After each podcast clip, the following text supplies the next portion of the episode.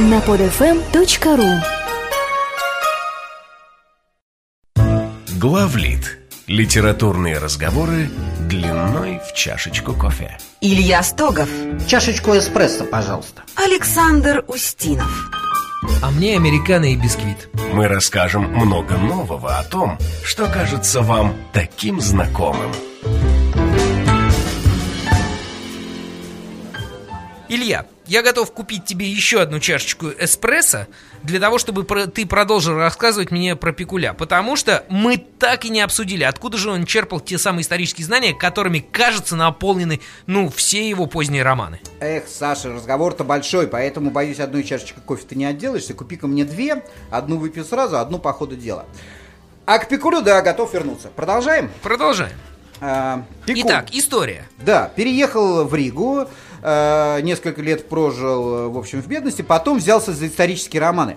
Понимаешь, э, как бы огромный пласт литературы дореволюционный э, после э, революции практически, ну, никогда вообще не издавался. Мы обязательно как-нибудь в этом же кафе встретимся с тобой, я тебе расскажу про бестселлеры дореволюционных времен. Сейчас же просто упомяну, что на самом деле э, до революции историческая проза издавалась не то что тоннами, а какими-то мегатоннами, там, гигабайтами. Причем она вся была как бы посвящена, ну, у нас сейчас историческая проза, если про, про прошлое нашей Родины, то это что там, какое-нибудь татаро-монгольское иго, да, какие-нибудь там витязи, мечи, какие-нибудь там, не знаю, э, интриги при Киевском дворе. Э, до революции этот вот период истории не трогали никогда. Э, Историческая проза, которую печатали в журналах, которые выходили реально там дюжинами, она вся была посвящена 18 веку. Вот 18 век это было, ну, как бы такое прекрасное время, в которое всем хотелось вернуться. Сейчас, если прекрасное время, это что-то такое дореволюционное, да? А тогда это был 18 век. То есть э, Екатерина, Павел, может быть, самое начало Александровской эпохи. И вот этих романов их дофига и дофигея просто. Ты даже представить себе не можешь сколько. То есть какой-нибудь там э, писатель Волконский, у меня вот дома есть его собрание сочинения, зараза, в полку не влезает. То есть его вообще не впихнуть никуда. Там То есть ты хочешь сказать, что именно эти романы были на даче в библиотеке у Пикуля с ятями, и именно по ним он писал свои романы? Но не то, чтобы он тырил, да, он не плагиатор, конечно. Да, то есть, на безусловно. самом деле, Пикуль э, как бы с годами превратился, я не знаю, я думаю, что это результат происков злопыхателя. Он превратился в такой э, синоним такого трешака, да, э, массовое чтиво, все такое. Хотел бы я посмотреть, э, как вот эти вот немассовые элитарные писатели вот так вот напишут. У него есть такие образы, реально, которые У него думаешь, очень хороший слог. Прекрасный, просто прекрасный. То есть вот этот упомянутый тобой роман э, «Нечистая сила» начинается с того, что э, там где-то на третьей странице сидит Гришка Распутин и ковыряется под ногтем большого пальца ноги, а этот ноготь похож на кусок расплывшегося, стукшего сала желтого. Я прочитал, меня затошнило. Я как-то очень живо себе это представил, как все это выглядит. То есть он, правда, э, очень хороший, в том числе вот стилист. И, конечно, он не тырил э, никакие там приемчики дореволюционных авторов, но И историческую канву. историческая канва, ты понимаешь, э, как бы как все эти романы делались до революции. То есть берем какой-нибудь неожиданный эпизод. Вот, например, э, есть неожиданный эпизод, э, который состоит в том, что под зданием Елисеевского магазина на Невском, когда э, стали строить здание Елисеевского магазина на Невском, э, рабочие вырыли котлован и вдруг провалились. Они провалились э, в какую-то камеру. Там э, какое-то странное такое место. Никто не знает, что там было до этого, но это был облицованный камнем такой склеп, в котором с- скелеты человеческие были цепями прикованы к стене. И рядом валялись какие-то там клещи, горные, вот что-то такое. И газеты писали до революции, что нифига, что это такое? Это какие-то как бы ужасы готические. Откуда у нас это? На самом деле там неподалеку находилась тайная канцелярия, где, ну, такой НКВД 18 века, где людям там ногти вырывали. И вот что-то такое там нашли. Насчет скелетов дело темное. Были там они, не были, но слухи по городу, э, по городу ползли. И тут же писатель Мордовцев э, взялся это исследовать, дореволюционный писатель, и написал целый роман про то, что на самом деле в этих подвалах тайной канцелярии сидел такой э, человек хорватского происхождения по фамилии Беневский, который что-то там нахамил на балу Екатерине, его посадили и отправили на Камчатку. Он на Камчатке угнал э, как бы корабль, умудрился в объезд Китая доплыть до Мадагаскара и на Мадагаскаре основал э, пиратскую республику. Это реально исторический факт, но неожиданный, да? Вот берешь такой неожиданный фактик. Какой-то, нифига там, чувак там на месте Елисейского магазина сидел в подвалах тайной канцелярии. Подожди, так он сидел до того в подвалах тайной канцелярии? Ну, когда-то он там в 18 веке сидел, там то ли Понятно. уехал, то ли... Просто это было толчком, да, после которого Мордовцев стал рыться в архивах и нашел вот такую странную историю. Извини, Илья, э, будьте добры, пепельницу передайте, пожалуйста. Да, спасибо. Давай, продолжим. А рылся ли э, в архивах Валентин Садич? Валентин Саичу не нужно было, потому что вот весь этот период, там, Бероновщина, какие-то корсары там на Мадагаскаре, кому это нужно было в советские времена? А он, в общем, очень э, быстро понял, что это, ну, неплохой ресурс. То есть, э, как бы в городах возник э, целая, э, как бы прослойка, вот то, что сейчас принято называть средним классом, в общем, люди, которые их папы, дедушки, бабушки, это были какие-то деревенские, там, необразованные ребята, да, которые ради того, чтобы прокормить семью, с утра до вечера впахивали. В 60-е, 70-е годы же впахивать особенно не нужно было. Числился ты где-то там в НИИ, зарплатка у тебя была не ахти какая, но на шапочку андатровую хватало. В перспективе мог себе «Жигули ВАЗ-2103» купить, стоишь в очереди, да, а там где-то «Жигули» приближаются. Квартирка кооперативная, а в эту квартирку неплохо поставить пикуля. И пикуль, в общем, оседлал этот ресурс и дальше фигачил, фигачил, фигачил, фигачил. Э, как бы романы у него выходили чем дальше, тем лучше. В общем, тем, чем дальше, тем интереснее. Э, как бы и к, к самому концу 70-х годов он наконец взялся за тему. Его интересовало э, как бы две- два периода в основном. Вот Аракчеевщина, он э, хотел роман про такого деятеля русской истории Аракчеева написать еще э, как бы до океанского патруля. Это была мечта его детства. Он там что-то слышал, там собирал книжки на эту тему. И вторая, его интересовал Гришка Распутин, но, но как бы это было вообще не про ханже. Вот в Советском Союзе напечатать роман про Распутина было нереально. Он для себя как-то там долго подбирался к этой теме, написал, наконец, написал роман, э, как бы, и попробовал его протолкнуть. К тому времени он был реально культовый автор. То есть его там и на макулатуру как бы меняли, и, в общем, э, читатели ему письма восторженно писали, видя такой как бы успех, руководство вот этого военно-морского флота, оно, в общем, его всячески поддерживало. Вот как раз в те годы ему выделили личного ординарца, личного шофера от базы ВМФ э, в Риге.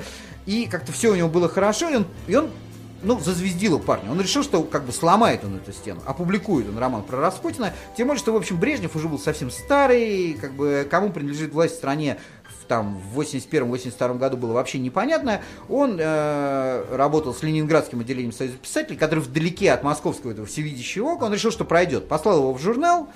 Ну, это был роман, типа, там, на 30 печатных листов. То есть, это, там, ну, не как «Властелин колец», конечно, но толстый. Вот. Э, В журнале ему сказали, что, слушай, мы его подсократим. Он сказал, ладно, ладно, подсокращайте. Они не просто подсократили, они вырезали там несколько сюжетных линий, что-то дописали от себя, кто-то там э, в ЦК это, в общем, э, просматривал, там что-то еще сократили, что-то вписали. Ленина зачем-то туда приплели. В общем, когда роман стал выходить, у Пикуля, он такой лысеющий был под конец жизни персонаж. Не такой, конечно, как я, или как ты, Саша, но, в общем, лысеющий. И остатки волос у него поднялись дыбом, разразился скандал, он стал писать письма. Э, В результате роман э, отказались даже допечатывать, э, как бы сняли с печати, вышел большой, реально там, ну как большой, ну скандал, э, как бы, ну не очень большой, в литературной общественности.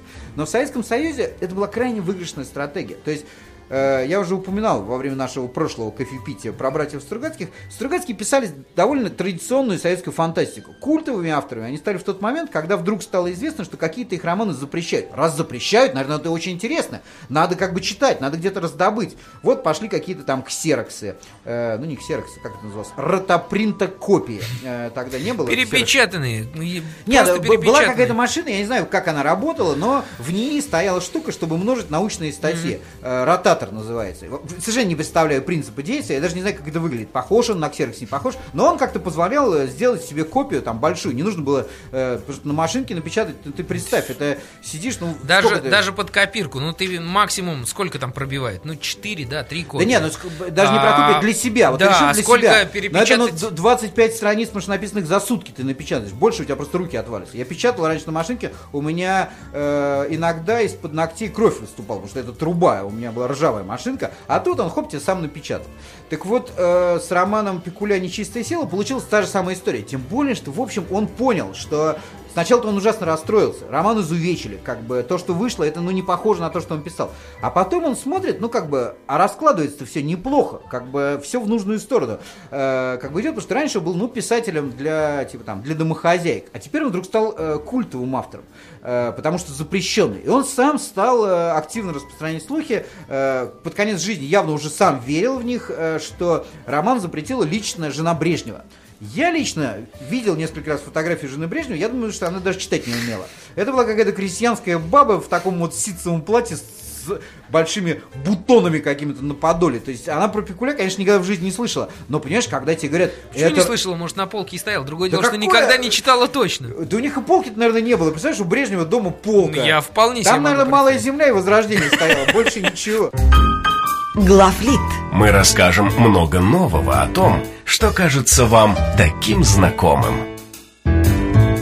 Пикуль э, активно распространял слухи, что его э, как бы запрещает лично жена Брежнева. Это, конечно, стал э, абсолютный э, как бы вот беспроигрышный ход. У меня дома в моей личной коллекции есть две э, как бы вот на чем-то таком размноженные копии вот тех времен, там, начала 80-х, подпольные. Говорят, 25 рублей стоил. То есть 25 рублей это четверть зарплаты. Ну, то есть, если сейчас средняя зарплата, там, допустим, там, не знаю, там, ну сколько у нас в городе? Можете сами посчитать, да? Четверть зарплаты за книжку сейчас никто не, не заплатит. А тогда вот люди платили, потому что всем было интересно, там какая-то вот такая прям правда. Ну и, в общем, и действительно, роман-то э, похож, да? То есть агонизирующая империя, огромная, внешне страшная, все враги боятся, но изнутри сгнившая. Это было очень похоже на поздний Советский Союз, да? Э, как бы сна- наружу ощетинившиеся ракетами, а внутри черт его знает, то ли Брежнев правит, то ли его жена правит. В общем, кому власть принадлежит, непонятно. То есть людям нравилась вот такая штука. Слушай, э, еще такой был момент, э, это я помню в э, каких-то около литературных кругах и в каких-то статьях где-то во времена перестройки, когда про Валентина Савича стали писать, ну вот, материал о том, что, дескать, это книжки для совсем, э, совсем для масс, э, усредненные и так далее. Говори прямо, для быдла. Нет, не, не совсем так. так. Вот такого я не встречал. Ну, что это такая вот масс, масс-культовая литература.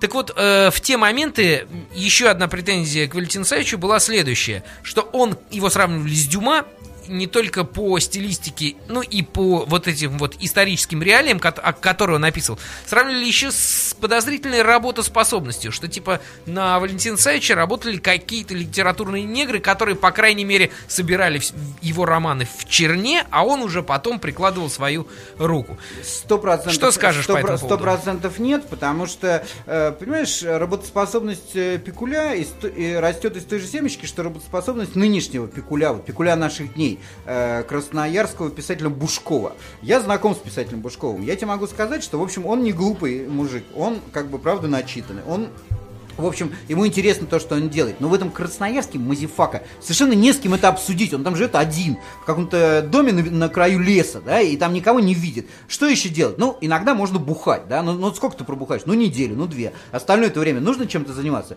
Вот Бушков встает с утра, садится за компьютер, а когда темнеет, он из-за него встает. И вот так проходит его жизнь. Жизнь э, Пикуля в Риге, которая, в общем, такое же, э, как бы, там, болото, как это Красноярск, она, в общем, не здорово отличалась. Ему не с кем было поговорить. Он с утра до вечера работал. Более того, он, в общем, постепенно вжился э, в образ такого, знаешь, немножко, ну, вот служу искусству.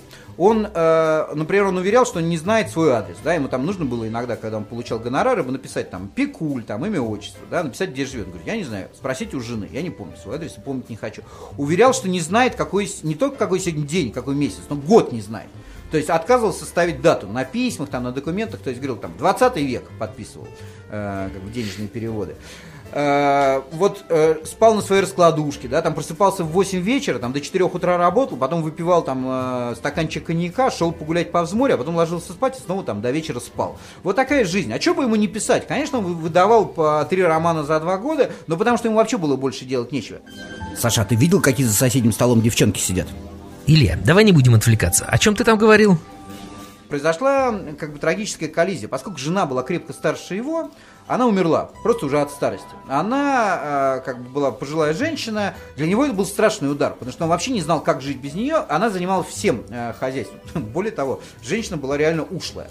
Она, как оказалось, завещание, э, то есть вообще-то она в- все э, права на все э, произведения Пикуля оформила на себя, а в завещании передала их своему сыну.